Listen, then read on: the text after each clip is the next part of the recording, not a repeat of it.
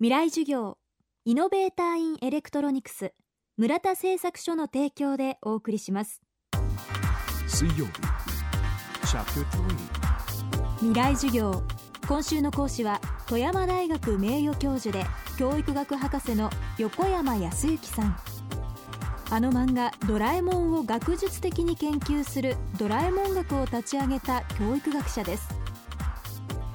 3月11日以降宗教関連の本が売れるなど日本人として生き方や考え方を見直そうという流れが強まっています。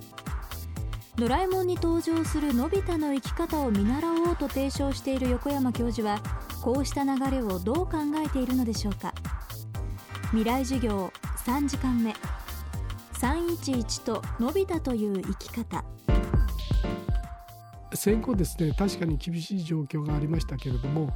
東日本の大震災ほどですね目の前でバーチャルな世界じゃなくて例えばテレビとか映画の世界じゃなくて現実の世界で起きてるわけですから非常に大きな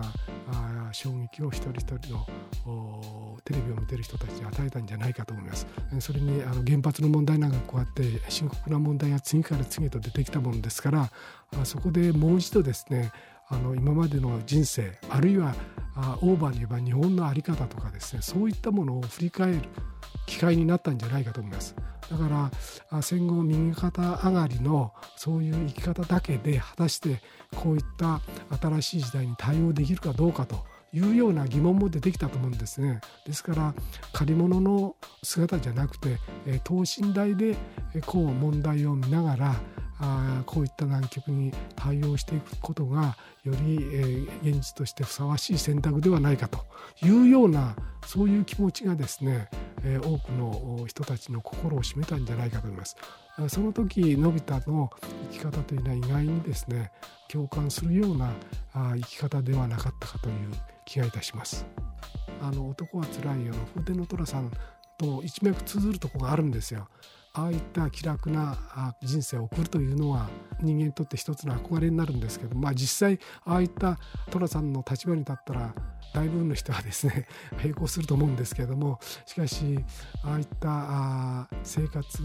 を求める気持ちというのはですね全ての人の心の片隅にあるんじゃないかと思います。ですからのび太ののんびりするようなそういう気持ちというのはですね年齢に関係なく全ての人たちが何らかの形で持っていてそういったものを重要視、えー、した方がいいのではないかというようなそういった時代に入ってきていると。それがまああののび太的な生き方をですね多くの人たちが受け入れた一つの原因じゃないかと思うんですけど。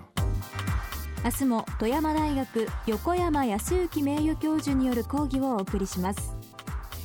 ここで大学生たちへ送る特別公開授業 FM フェスティバル2011未来授業明日の日本人たちへご招待のお知らせです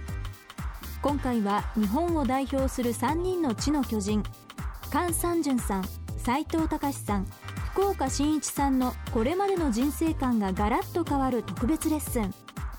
この授業に参加したい先生と討論したいという大学生の方300名をご招待します。10月28日金曜日会場は国連大学ウタント国際会議場。応募は東京 FM のトップページから FM フェスティバル未来授業をクリックしてください。村田製作所です。村田さんいろんなものを一つにまとめるのが得意ってお聞きしたんですがはい。我が社の上層部の意見を一つにまとめてください。え？いろんな機能を一つの部品にまとめています。電子部品の村田製作所。未来授業。この番組はイノベーターインエレクトロニクス村田製作所の提供でお送りしました